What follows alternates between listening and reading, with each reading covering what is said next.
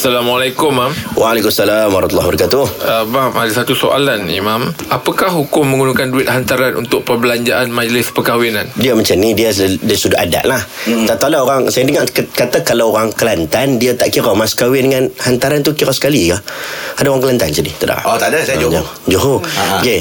Uh, kalau kita ikut adat kita lah uh, macam belah kampung saya belah utara Ha. macam uh, ni geng-geng Johor ni semua Johoria ni uh, mas kahwin lain Ah, betul. hantaran lain Ha. mas kahwin pertama kena ingat mas kahwin ni kalau ikut kita adat setempat kita Ha. mas kahwin ni untuk orang perempuan family tak boleh ambil Hmm. Itu hak dia. Mahar Mahar lah Kita Ah, bahasa guna mahar lah Wa atun nisa sadaqatihin nanih lah Kena bagi kat orang perempuan. Mak bapak tak boleh ambil. Itu hak dia. Satu. Nombor dua Biasanya adat setempat Hantaran tu Ataupun barang belanja kahwin tu Ha. Adalah digunakan oleh family biasanya. Okey. Untuk nak buat kenduri Buat belanja kenduri.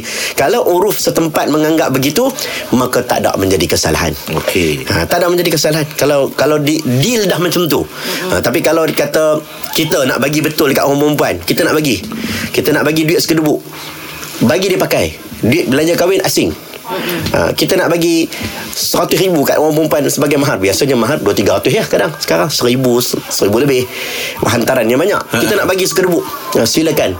Dan dia nak pakai pula. Dia pula nak sponsor. Tolong bapak dia nak buat Untuk majlis. Silakan.